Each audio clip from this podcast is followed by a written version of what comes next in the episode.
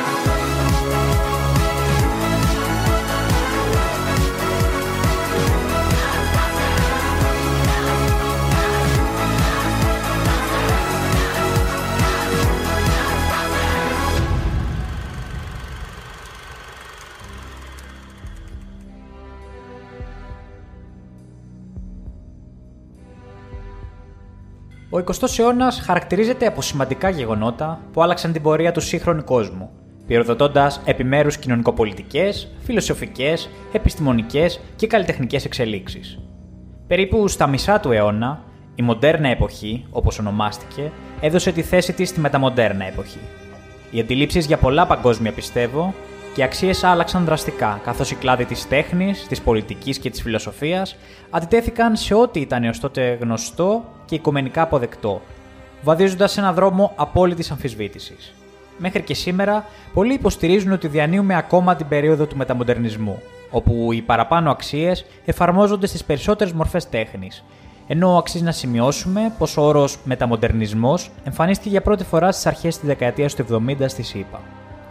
Η υπερβατικότητα της τέχνης τέθηκε προς αμφισβήτηση και οι νέες μορφές τέχνης πήραν μια μορφή πολιτικού ακτιβισμού μέσα στους δρόμους των σύγχρονων πόλεων, πάντοτε ανεμεγμένες με την κοινωνία. Η συνεχής κριτική σε οτιδήποτε θεωρείται δεδομένο όθησε μια προσπάθεια να υπερβεί η τέχνη την ίδια την τέχνη μέσω της αυτοανέρεσής της και να επαναπροσδιοριστεί ως κάτι αλληλένδετο με τους ανθρώπους. Στον κινηματογράφο, το μεταμοντέρνο πήρε πολλές μορφές και μια από αυτές ήταν το έργο των Monty Python. Η ομάδα άρχισε να σχηματίζεται στο πανεπιστήμιο με τους Graham Chapman, Eric Idle, Michael Palin, John Cleese και Terry Jones. Ενώ στη συνέχεια προσθέθηκε στο group και ο Terry Gilliam. Στο έργο τους είναι εμφανείς πολλές θεματικές που συναντάμε σε μεταμοντέρνα κινηματογραφικά έργα, όπως η κριτική απέναντι στο σύγχρονο κόσμο, η εναντίωση στις διάφορες μορφές εξουσίας, ο σχολιασμός του καπιταλισμού και της παγκοσμιοποίησης, καθώς και η σχέση του ανθρώπου με την ιστορία. Όπως διαβάζουμε σε μια ανάλυση της Αφροδίτης Αυγέρου, οι κινηματογραφιστές του Μεταμοντέρνο προσπάθησαν να παρουσιάσουν τον κόσμο με έναν τρόπο που συνδέεται με το παράδοξο της ύπαρξης των υπαρξιστών.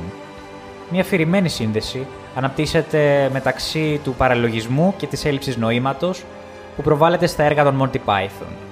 Η ηρωνία, το παιχνίδι ανάμεσα στο λογικό και το παράλογο, τα πολλαπλά νοήματα και η αποδόμηση των αξιών μιας κάθε άλλο παρά εκλογικευμένης κοινωνίας εμφανίζονται σαν εκρήξεις για πρώτη φορά στις οθόνες της αγγλικής τηλεόρασης μέσα από την εκπομπή Το Υπτάμενο Τσίρκο, The Flying Circus, που προβλήθηκε για πρώτη φορά το 1969 στο BBC.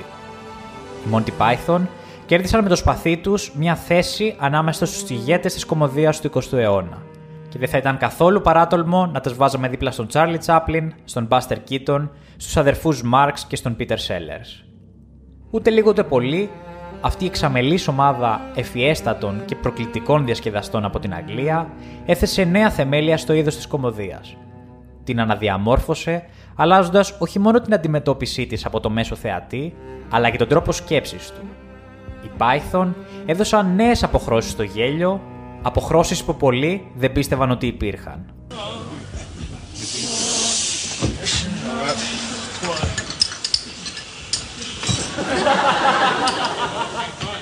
Morning. Morning. What you got then? Well, there's egg and bacon, uh, egg, sausage and bacon, egg and spam, egg, bacon and spam, egg, bacon, sausage and spam, spam, bacon, sausage and spam, spam, egg, spam, spam, bacon and spam, spam, spam, spam, egg and spam, spam, spam, spam, spam, spam, spam, baked beans, spam, spam, spam and spam. Oh, lobster thermidor, crevettes with mayonnaise sauce, garnished with truffle pate brandy and a fried egg on top and spam. Have you got anything without spam in it? Well, spam, egg, sausage and spam. There's not got much spam in it. I don't want any spam. Why can't you have egg, bacon, spam and sausage? That's got spam in it. Not as much as spam, egg, sausage and spam. Look, could I have egg, bacon, spam and sausage without the spam? Ugh. What do you mean? ugh? I don't like spam. Can't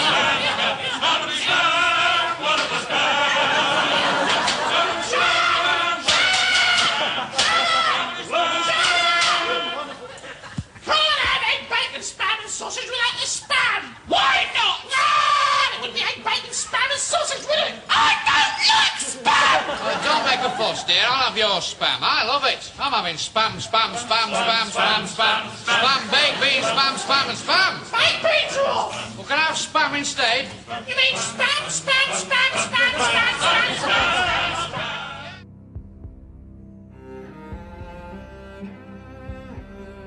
Όπως μπορεί κανεί να καταλάβει από τι συνεντεύξει και τι δηλώσει του, ποτέ δεν καβάλισαν το καλάμι. Ίσως μάλιστα να μην πήραν ποτέ τον εαυτό τους στα σοβαρά. Ενώ δεν ξεκίνησαν από το πουθενά, μπροστά στη φαινομενική επιτυχία τους στο παρελθόν τους, πριν από τη σύνθεσή τους η ομάδα, φαντάζια σήμαντο. Το 1969 λοιπόν, οι έξι αυτοί άντρες που επρόκειτο να ταράξουν όχι μόνο τη Βρετανία, αλλά ολόκληρη την Ιφίλιο, με το σαρκαστικό και καυστικό χιούμορ τους, έγραφαν και έπαιζαν για λογαριασμό της τηλεόρασης του BBC. Ο Κλής και ο Τσάπμαν είχαν μόλις ολοκληρώσει ένα show με τον τίτλο At Last the 1948 Show, ενώ οι υπόλοιποι εργάζονταν στο Do Not Adjust Your Set, ένα πρόγραμμα για παιδιά. Ο Κλίζ, στον οποίο το BBC σκόπευε να αναθέσει μια άλλη σειρά, ήθελε ανέκαθε να δουλέψει με τον Πέιλιν. Έτσι, τα μέλη των δύο γκρουπ, που ήδη γνωρίζονταν μεταξύ τους, συναντήθηκαν με σκοπό τη δημιουργία ενός σοου αλλιώτικο από τα άλλα. Το αποτέλεσμα της συνάντησης ήταν η κομική τηλεοπτική σειρά Το υπτάμενο τσίρκο των Monty Python, Monty Python's Flying Circus, η οποία διήρκησε τέσσερις σεζόν και έκλεισε την πορεία της το 1974, ύστερα από 45 επεισόδια. Σχεδόν τίποτε δεν απαγορευόταν στην κοντρολαρισμένη αναρχία των Python. Κάτι αδιανόητο δηλαδή για ένα μέσο όπως η τηλεόραση της δεκαετίας του 70 και δι η τηλεόραση του BBC.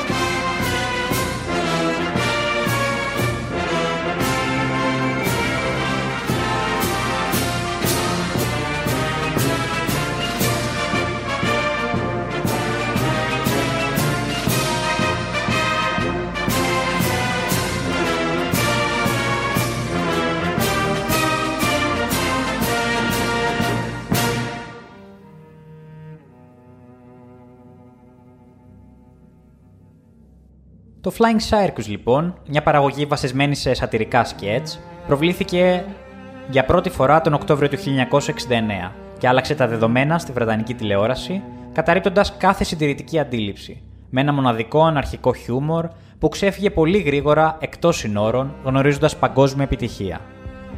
Οι ευφιέστατοι καλλιτέχνες έθεσαν νέα θεμέλια στην κομμωδία, αλλάζοντας όχι μόνο την αντιμετώπιση της από το μέσο θεατή, αλλά ταυτόχρονα και τον τρόπο σκέψης του. Το επτάμενο τσίρκο ολοκληρώθηκε το 1974, ύστερα από 4 πετυχημένες σεζόν και 45 συνολικά επεισόδια, αλλάζοντας πλέον για πάντα το μέσο της Βρετανικής και όχι μόνο τηλεόρασης. Στην ερώτηση τι άφησαν όρθιοι οι Monty Python, δύσκολα βρίσκει κανείς απάντηση. Η σάτυρά τους δεν άφησε τίποτα σχολίαστο. Άγγιξε τολμηρά και με καυστικό τρόπο θέματα ταμπού μέχρι τότε. Την πολιτική, τη γραφειοκρατία, την οικογένεια, τη θρησκεία, ιστορικά πρόσωπα, καθημερινές καταστάσεις απλών ανθρώπων και πάνω απ' όλα την υποκρισία μιας παρικμασμένης αυτοκρατορίας που ζούσε ακόμα κάτω από τη σκιά του ξεπερασμένου παρελθόντος της.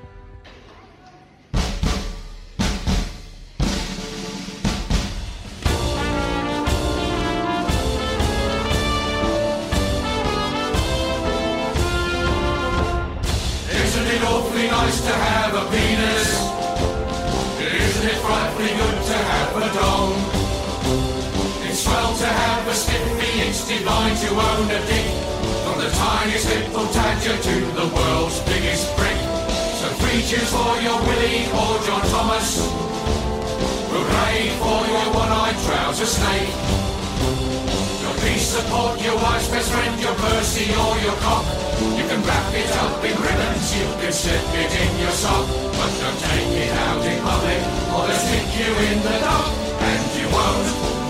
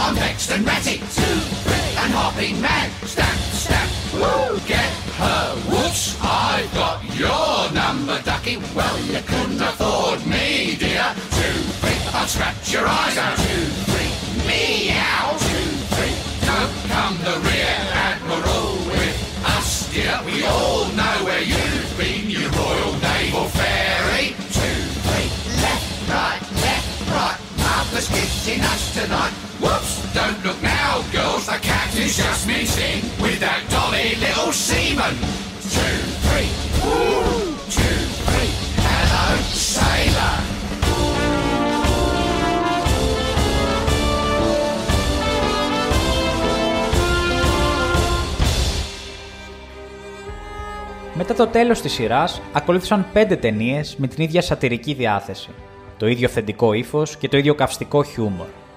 Ο κινηματογράφος βοήθησε πολύ στην εξάπλωση και παγκοσμιοποίηση του φαινομένου των Python. Καθώς, αντίθετα με την τηλεοπτική σειρά που δεν μεταδιδόταν παντού, οι ταινίες προβάλλονται πλέον σε όλο τον κόσμο. Οι Python όμως απέκτησαν εκατομμύρια φανατικούς οπαδούς για έναν και μόνο λόγο. δεν έπαψαν ποτέ να μας υπενθυμίζουν ότι το γέλιο καλυτερεύει τη ζωή.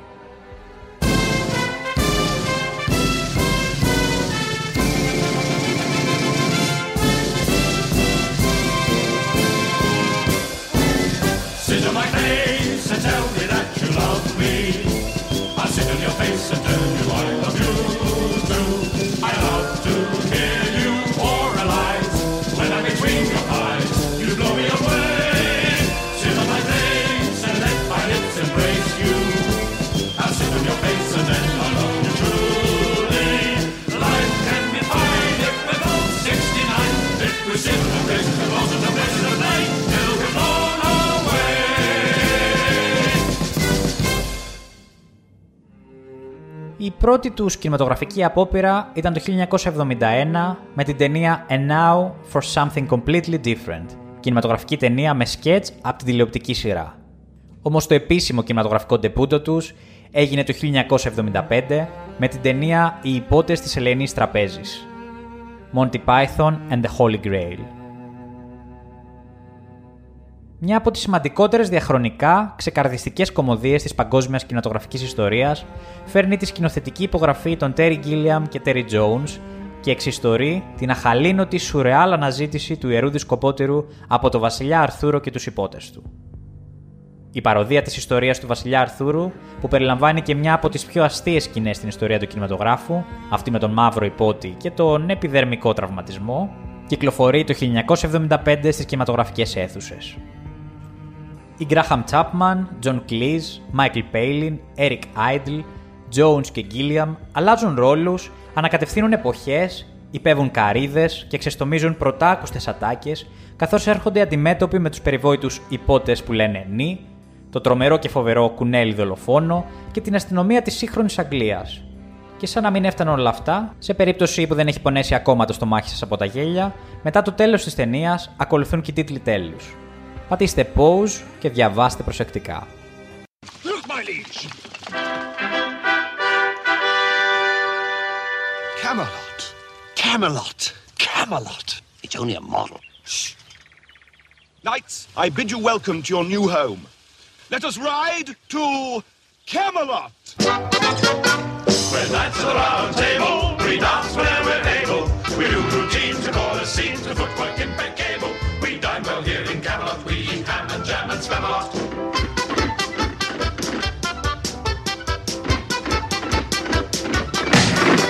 We're knights of the round table. Our shows are for mid-table. So many times we give them rhymes that are quite unsingable. We're opera mad in Camelot. We sing from the diaphragm.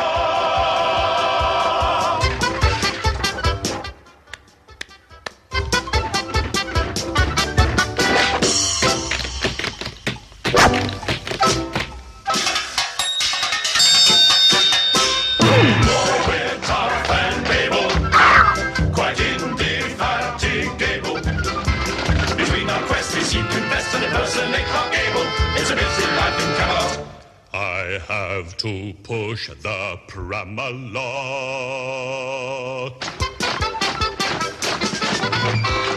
No, on second thoughts, let's not go to Camelot. It is a silly place. Οι Python σχολιάζουν τα κακό κείμενα και τις αδιανόητες συνήθειες της Βρετανικής κοινωνίας, καθώς ήδη από τη σειρά The Flying Circus στο BBC καταπιάνονται με τη μεσαιωνική παράδοση, διακομωδώντας τα σκληρά μεσαιωνικά χρόνια και τους μύθους που τα ακολουθούν, την εποχή του 10ου αιώνα μετά Χριστόν, αποδεικνύοντας καυστικά ότι τα πράγματα τότε ήταν πολύ καλύτερα από ό,τι είναι τώρα. Όσον αφορά το The Holy Grail, αξίζει να σημειωθεί ότι γυρίστηκε μετά πολλών βασάνων, με επενδυτές μάλιστα μουσικά συγκροτήματα όπως η Led Zeppelin, η Pink Floyd και η Jethro Tull. The tale of Sir Robin. So each of the knights went their separate ways. Sir Robin rode north through the dark forest of Ewing, accompanied by his favourite minstrels. Bravely bold Sir Robin rode forth from Camelot. He was not afraid to die, oh brave Sir Robin. He was not at all afraid to be killed in nasty ways. Brave, brave, brave, brave Sir Robin. He was not in the least bit scared to be mashed into a pulp. or to have his eyes gouged out and his elbows broken, to have his kneecap split and his body burned away, and his limbs all hacked and mangled, brave Sir Robin.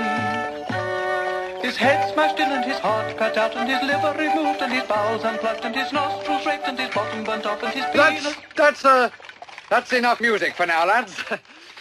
Brave Sir Robin ran away. No. Bravely ran away, away. I didn't. When danger reared its ugly head, he bravely turned his tail No. and fled. Yet brave Sir Robin turned about I didn't. gallantly he chickened out. Bravely taking I never did. He beat a very brave retreat. Oh, lie. Bravest of the brave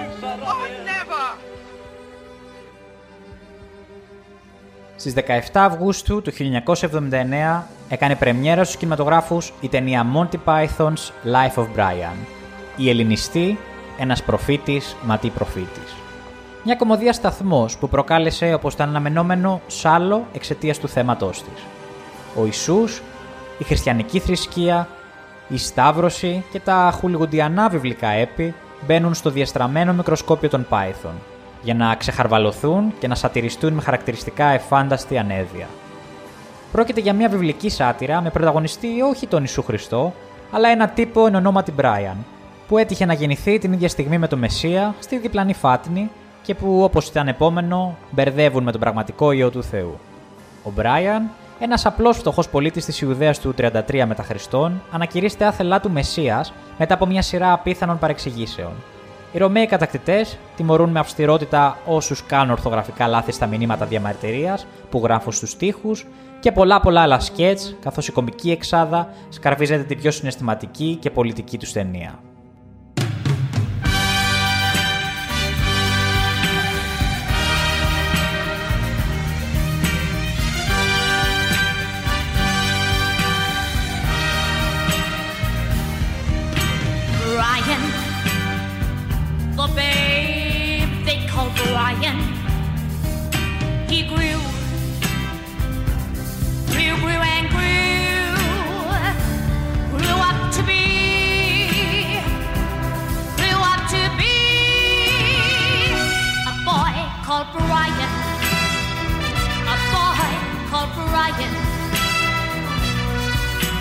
Had arms and legs and hands and feet.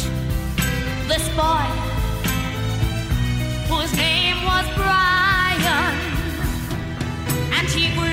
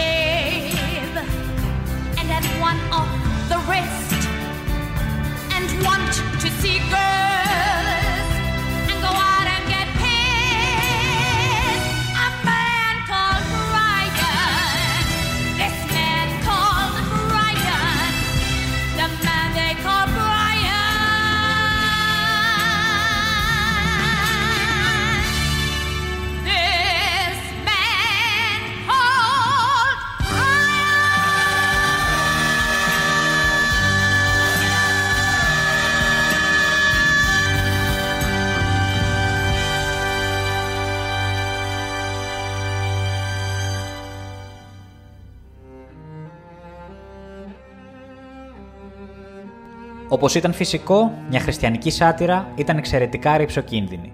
Δυσκολεύτηκαν να βρουν χορηγούς και όσοι δέχονταν μετά από λίγο άλλαζαν γνώμη και ακύρωναν τη συμφωνία.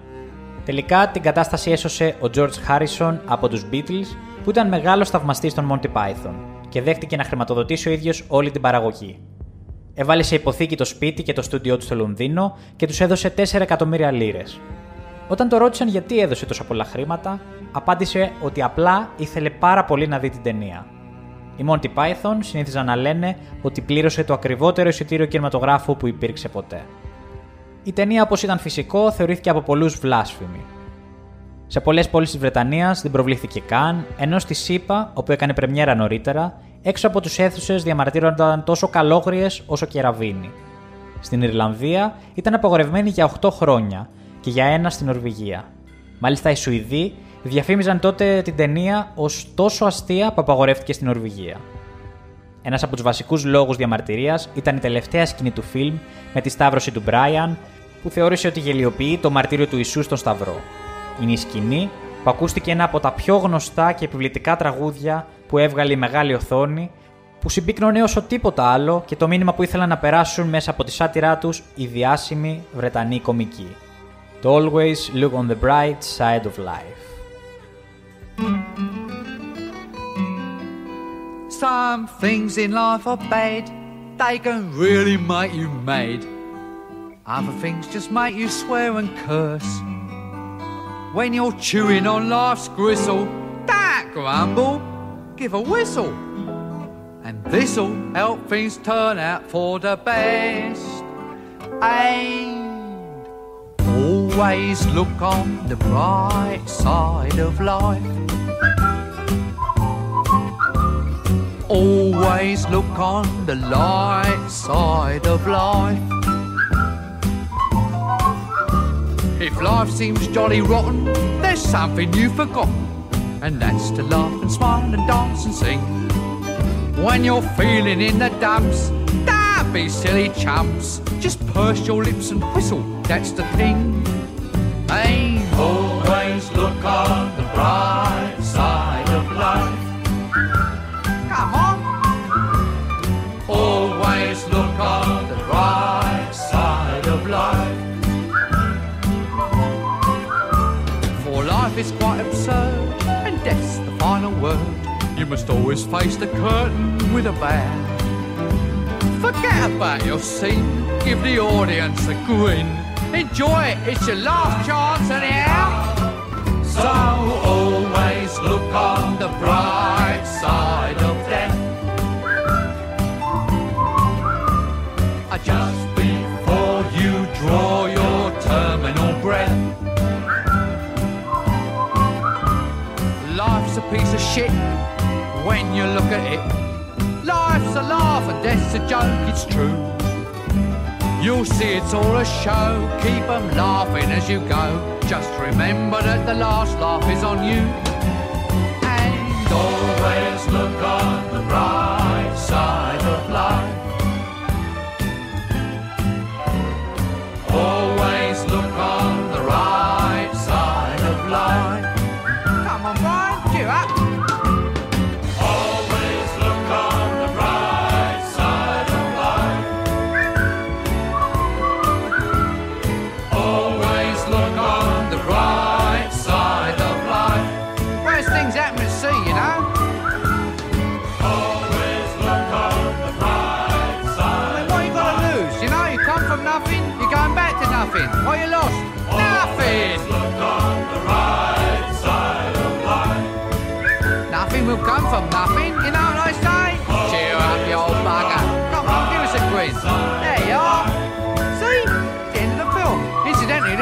this record's available in the foyer.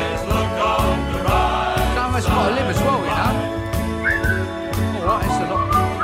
Let's get this bloody dog down. Can change his mantle within three weeks. What do you think pays for all this rubbish? Never make the money back, you know. I told him. I said to him, Bernie, I said, they'll never make that money back.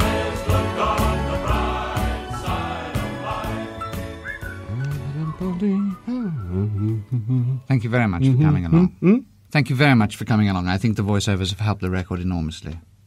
That's it, is it? I mean, that really is it? Uh, yes, thanks. That's all we need. Thanks. Oh, oh, okay. Uh, we don't want the song, then. Uh, no, this song is a bit uh, de trop. I think uh, w- we have plenty of songs on the album anyway, as it as it, as it happens. Is um, who thirty pounds uh, all right?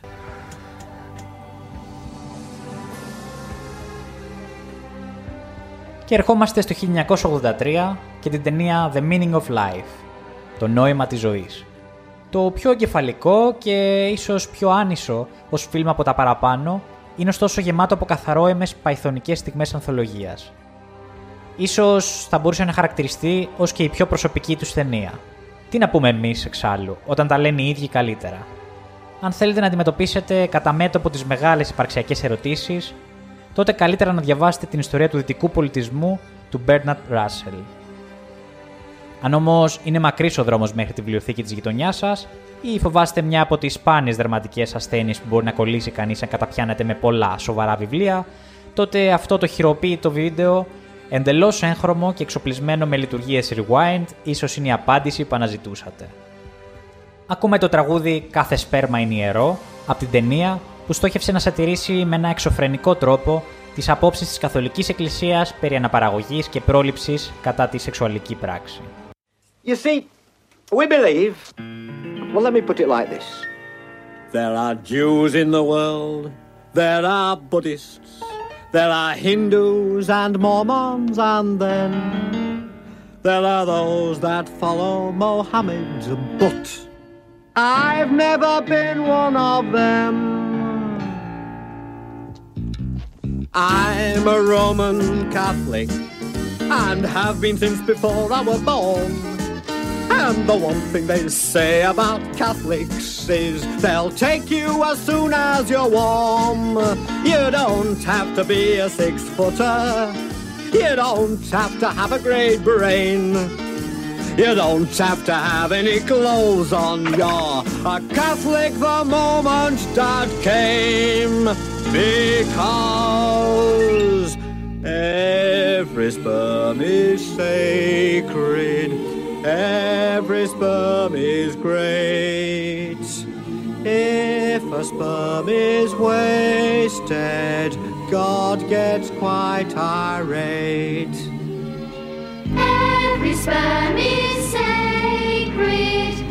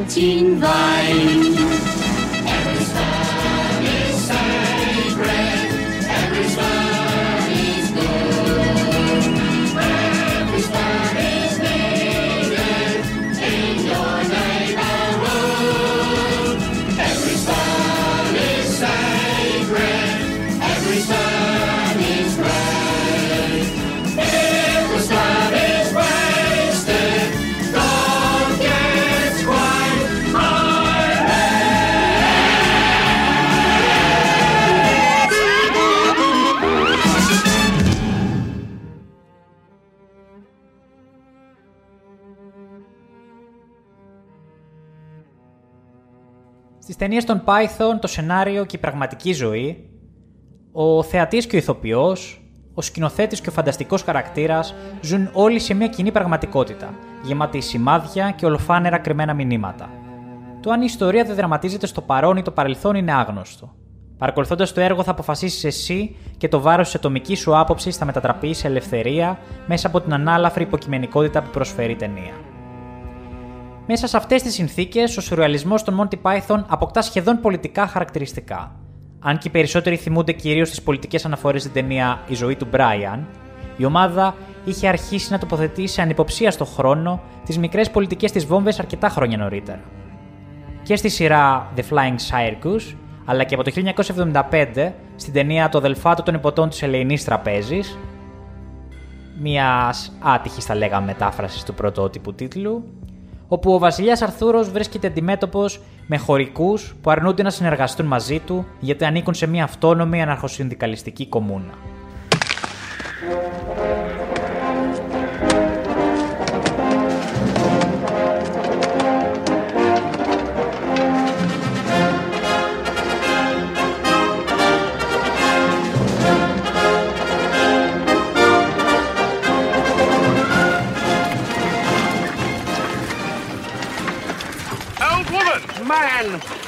Ma'am, sorry. What knight lives in that castle over there? I'm 37. What? I'm 37. I'm not old. Well, I can't just call you man. You could say Dennis.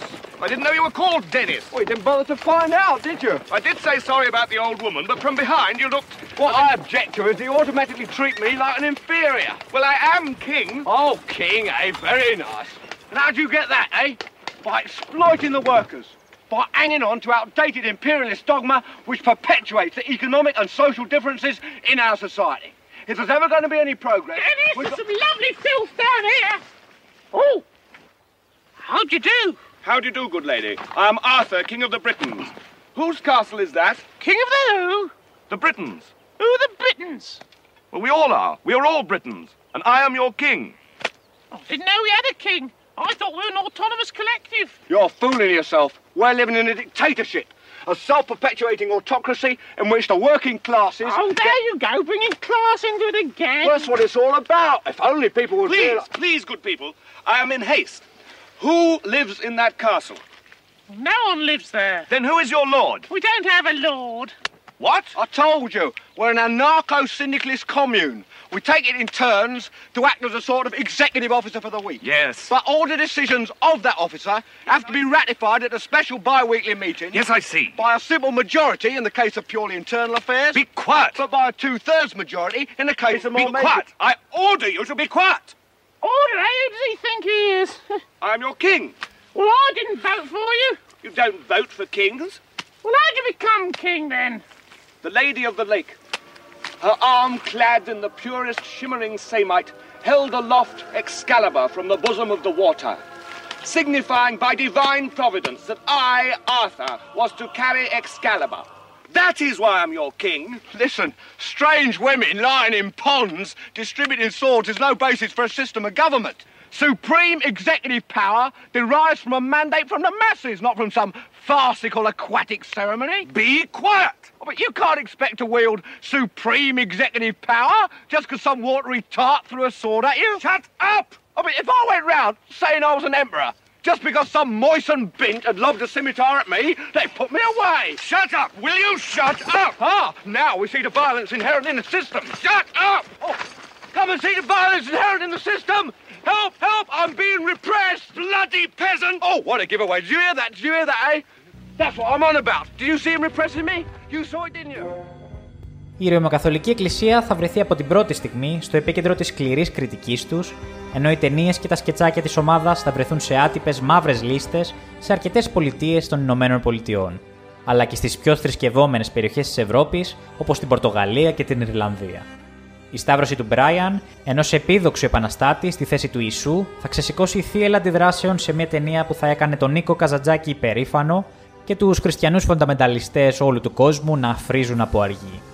Την τιμητική της όμως την ταινία Η ζωή του Μπράιαν έχει και η σύγχρονη αριστερά. Η αντεπαράθεση ανάμεσα στο λαϊκό μέτωπο της Ιουδαίας, στο Ιουδαϊκό λαϊκό μέτωπο ή το επαναστατικό λαϊκό Ιουδαϊκό μέτωπο αποτελεί μια καταγραφή του σεκταρισμού της σύγχρονης αριστεράς, με την οποία ελάχιστα αριστερά κινήματα στην Ευρώπη δεν θα μπορούσαν να ταυτιστούν. Sauce only half a dinar. Tuscany fried back. I do feel, Reg, that any anti-imperialist group like ours must reflect such a divergence of interest within its power base. Agreed. Francis?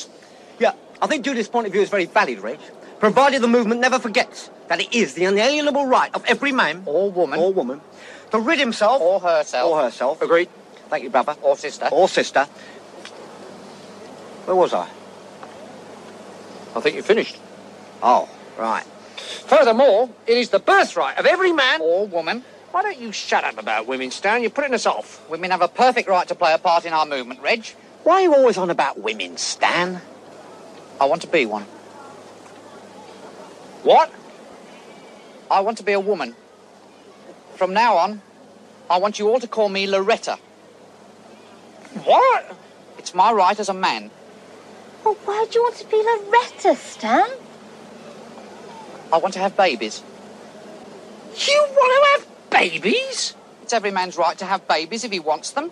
But you can't have babies. Don't you oppress me. I'm not oppressing you, Stan. You haven't got a womb. Where's the fetus going to gestate? You're going to keep it in a box? Here, I've got an idea. Suppose you agree that he can't actually have babies, not having a womb, which is nobody's fault, not even the Romans, but that he can have the right to have babies. Good idea, Judith.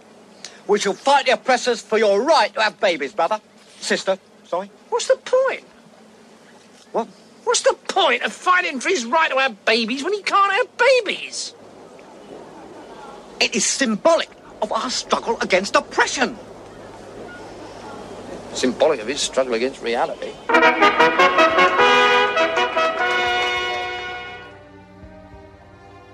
Οι Monty Python σταμάτησαν να δημιουργούν νέε δουλειέ το 1989, όταν ένα από τα μέλη του, ο Γκράχαμ Τσάπμαν, έφυγε από τη ζωή.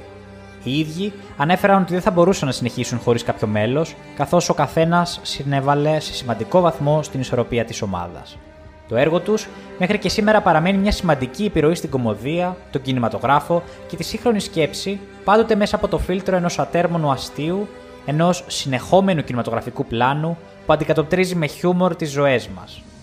Άραγε, αν όλοι μας ενστερνιστούμε το γέλιο όπως έκαναν εκείνοι, θα ήταν δυνατόν να ανακαλύψουμε μια πιο δημιουργική οπτική για το παρόν μα. Good evening, ladies and gentlemen. Here's a little number I tossed off recently in the Caribbean. Isn't it awfully nice to have a penis? Isn't it frightfully good to have a dong? It's swell to have a stiffy, it's divine to own a dick.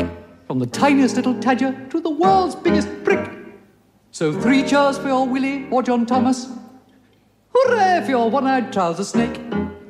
Your piece of pork, your wife's best friend, your Percy or your cock.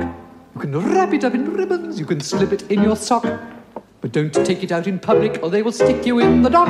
And you won't a come a back. Oh, thank you very much. Oh, what a frightfully witty song.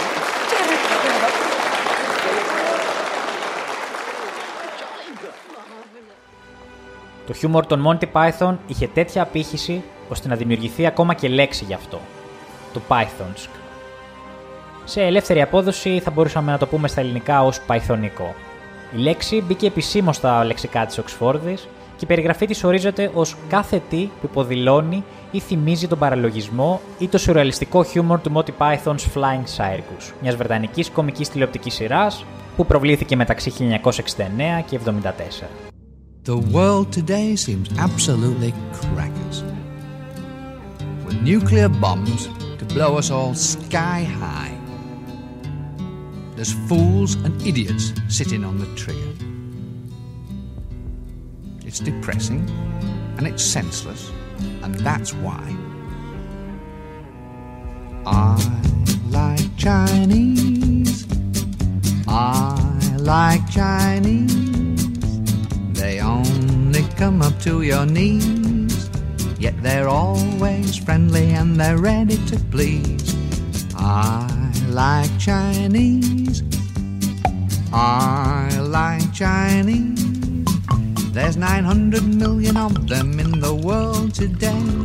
You'd better learn to like them, that's what I say. I like Chinese.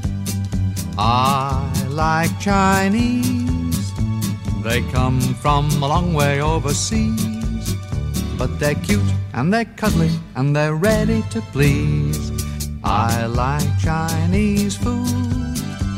The waiters never are rude. Think of the many things they've done to impress.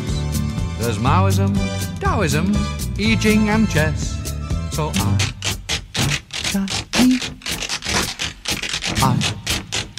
Chinese.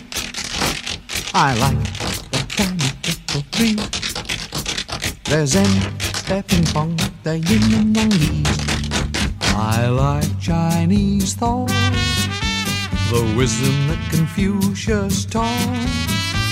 If Darwin is anything to shout about, the Chinese will survive us all without any doubt. So I like Chinese I like Chinese. They only come up to your knees. Yet they're wise and they're witty and they're ready to please. All together.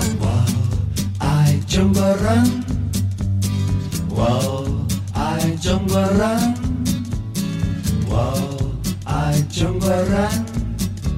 你好吗？你好吗？你好吗？再见。I like Chinese. I like Chinese. Their food is guaranteed to please. A 14, a 7, a 9 and light cheese. I like Chinese. I like Chinese. I like their tiny little trees. They're Zen, they're ping pong, they're yin and yangies. I like Chinese.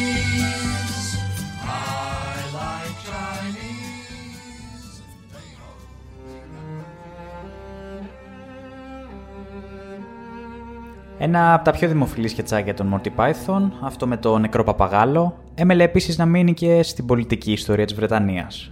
Στο θρηλυκό σκέτς, ένας καταστηματάρχης προσπαθεί να πείσει ένα δυσαρεστημένο πελάτη ότι ο νεκρός παπαγάλος που μόλις αγόρασε απλώς κοιμάται.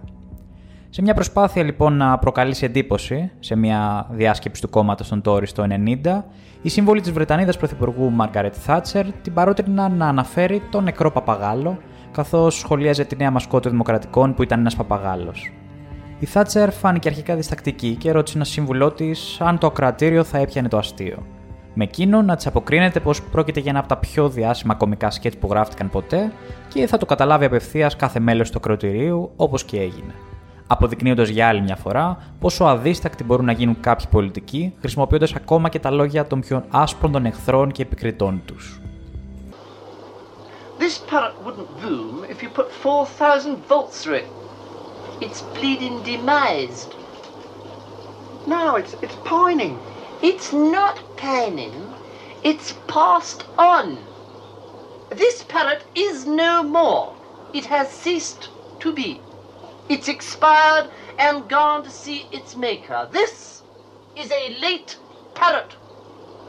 It's a stiff, bereft of life. It rests in peace. If you hadn't nailed it to the perch, it would be pushing up the daisies. It's rung down the curtain and joined the choir invisible. This is an ex-parrot.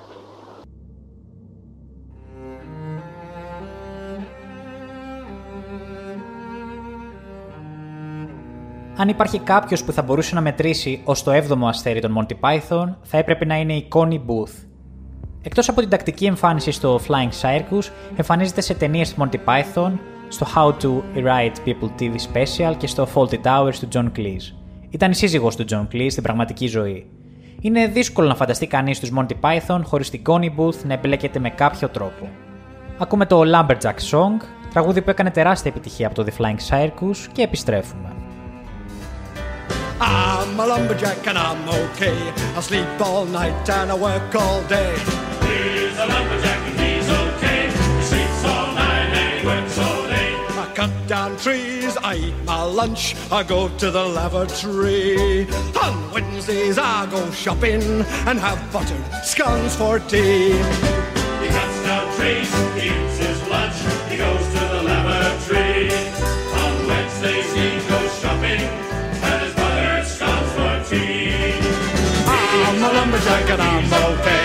okay. I sleep all night and I work all day. I cut down trees, I skip and jump. I like to press wildflowers. I put on women's clothing and hang around in bars.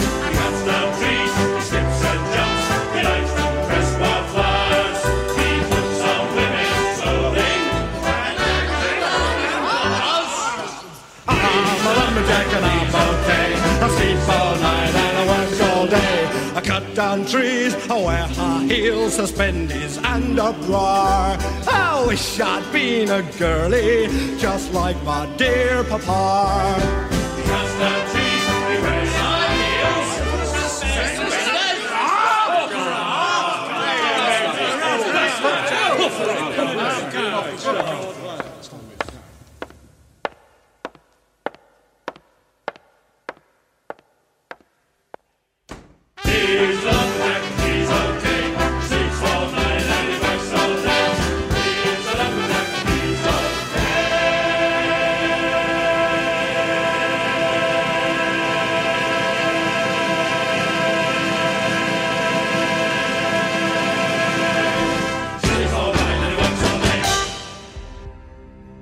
Πραγματικά μπορούμε να μιλάμε για ώρες για το εμβληματικό αυτό κομικό βρετανικό γκρουπ, όμως κάπου εδώ θα πρέπει σιγά σιγά να σας αφήσουμε. Εν κατακλείδη λοιπόν καταλήγουμε ότι οι Monty Python στάθηκαν απέναντι στο κατεστημένο, διακομωδώντας το όσο ελάχιστο στο παρελθόν. Έσπασαν στερεότυπα στην έννοια της διασκέδασης και της ψυχαγωγίας. Αλλά το σημαντικότερο είναι ότι ποτέ δεν έπαψαν να μας θυμίζουν πως πρέπει πάντοτε να κοιτάμε τη φωτεινή πλευρά της ζωής. Και να μην ψάχνουμε απεγνωσμένα να βρούμε το νόημα της ζωής, αλλά απλά να τη ζούμε. Τις εκπομπές μας μπορείτε να τις βρείτε στο Mixcloud του σταθμού, στην ενότητα αρχείο του site, αλλά και στις πλατφόρμες YouTube, Spotify και Google Podcasts. Μέχρι την επόμενη φορά, να περνάτε καλά και να βλέπετε ταινίες. Γεια χαρά σε όλους. Listen to this. Whenever life gets you down, Mrs. Brown, and things seem hard or tough, and people are stupid, obnoxious, or daft, and you feel that you've had quite enough. Just remember that you're standing on a planet that's evolving and revolving at 900 miles an hour. That's orbiting at 19 miles a second, so it's reckoned a sun that is the source of all our power. The sun and you and me and all the stars that we can see are moving at a million miles a day. In an outer spiral arm at 40,000 miles an hour of the galaxy we call the Milky Way.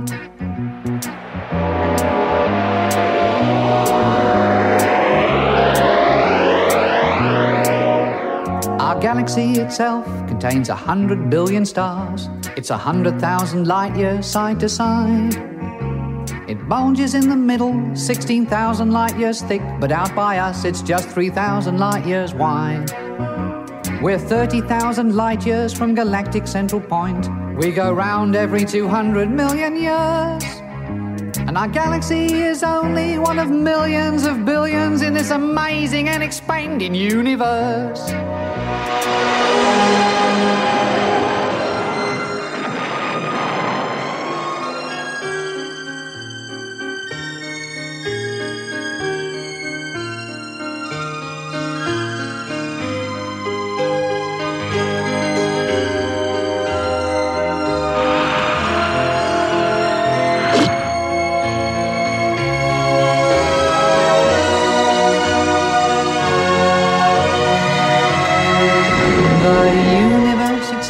Keeps on expanding and expanding in all of the directions it can whiz.